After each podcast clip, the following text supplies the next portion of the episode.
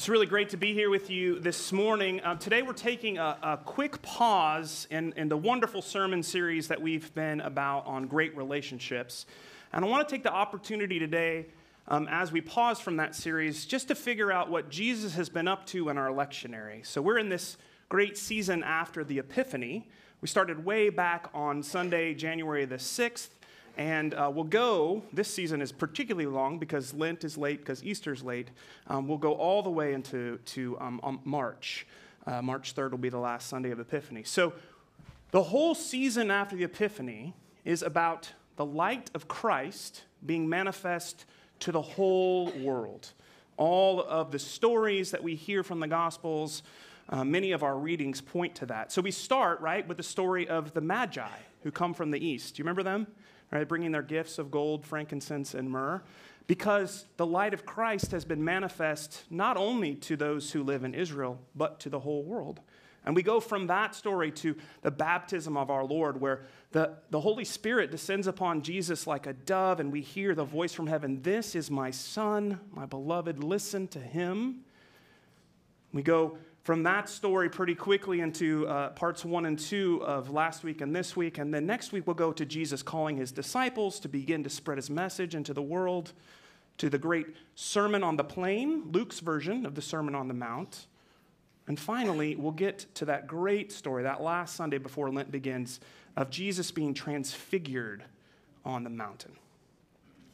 Last week, we began to hear about how Jesus is in his hometown of Nazareth and he is given a scroll, the scroll of Isaiah, to read, and he reads this promise that God has said the, the blind will regain their sight, those who are hungry will be fed, those who are mourning will be comforted, those who are oppressed will be released.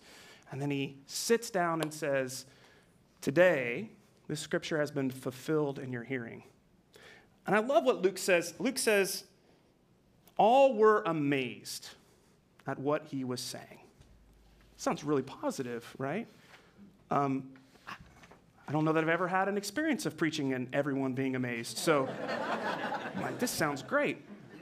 But almost immediately, something else is going on. It seems like there is some confusion because they say, wait a minute, isn't this Joseph's son? And that seems pretty innocuous, unless you hold up Luke with Matthew and Mark, where it says they took offense at him. Why are they offended? What are they upset about? And Jesus, sort of predicting and understanding kind of what's in their heart, gives them this parable about a doctor and then begins to tell them about Elijah and Elisha. And they are so angry with Jesus that they chase him out the synagogue and up to, I have two pictures today. We're going to see one right here. Up to the Mount of Precipice, the brow of the hill on which Nazareth was built. Back in uh, 2012, I had a, a great pleasure and, and uh, to lead a pilgrimage to Israel, to the land of the Holy One. And uh, we did go to Nazareth, and I'm just going to show you two pictures from there today. Um, this one is um, from the spot that, where this gospel lesson takes place today. And this is a picture just sort of acknowledging where it is, the Mount of Precipice, uh, where they attempted to throw Jesus off the hill. They were so angry with him. Um, and Jay, let's go to the next picture because this is really, it's beautiful. This is a picture from that same spot, just turning in the other direction. And that little mountain that you see in the distance, you see that one right there? That's the Mount of Transfiguration. Well, we're here about at the end of the season of Epiphany, where Jesus and Moses and Elijah are together with Peter, James, and John, and Jesus is transfigured before them. Now, I'm going to use this one over here. Right here is another fun little place. It's called Endor. No, it's not where the Ewoks come from. But it's this really interesting story where King Saul, after the prophet Samuel has died, goes to Endor and asks a witch to bring Samuel back up from the dead so he can ask him a question. There's crazy stuff in the Bible, y'all. I don't know if you know that, but it's a real place, Endor. But here you can see um, from the Mount of Precipice where they would have attempted to throw Jesus off. Um, just the beauty of the land around them. And even though this is sort of modern, you can get a sense of, of what it would have looked like in Jesus' time as well. How can anyone be so angry at Jesus that they want to fling him off of a cliff? How, how's that possible in this exchange? Why are these people chasing after Jesus to, to throw him away? What are they rejecting? Well, I think most people think that what's happening is that Jesus is acknowledging who he is in the midst of the fulfillment of the prophecy from Isaiah. He is telling the people that he is the Messiah. And what's really interesting is that Luke puts this story really early, right? I, I, just mentioned this is before he calls the disciples. This is actually before he goes to Capernaum, where he just re- references that they've heard about his work. He, is, at the beginning, Luke is concerned that we all understand from go, Jesus is not only the Messiah for the Jews, but for the whole world. Luke, more than any other of the gospel writers, wants to make sure we as the readers know that God's love is for everyone. And that's offensive. That's offensive if you've grown up in this tradition where you have a certain expectation of God. God is supposed to love me, yeah, but not those guys down the road. And Jesus reminds them through this encounter that Hey, you remember that great prophet Elijah that you all love so much? Do you remember when there was that famine? He wasn't sent to anyone in Israel, he was sent to those outside of Israel, to a widow way up in Sidon, our enemies. And worse than that, Elisha, the guy who came right after him, that great prophet that we love so much, who did all these wonderful things. A lot of people had leprosy at the time. He was only sent to one guy. He happened to be a Syrian. Can you imagine? So the people are like, we don't like Syrians. We don't like those people up from Sidon. what is this guy Jesus talking about? He's trying to, he's trying to change the things we've understood about God and, and God choosing us all this time. And, and that makes them really angry. And so they chase him out of the town. I wonder what Jesus could say to you or I that would make us angry enough to try to throw him off a cliff.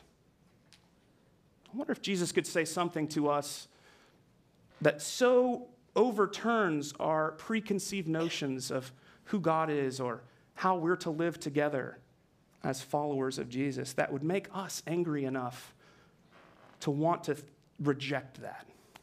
I mean, on the surface level, I'd love to say, well, no, none of us, nothing. There's nothing Jesus could say. Anything Jesus could say or anything that could happen to us, nothing would make us go to that place. But I know that's not true.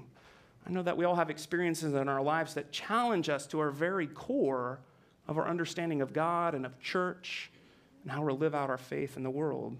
Sometimes we have to be shaken from that place of comfort in order to enter into a new understanding of the radical, inclusive love of God, not only for us and the church, but for all the people of the world, for all of creation.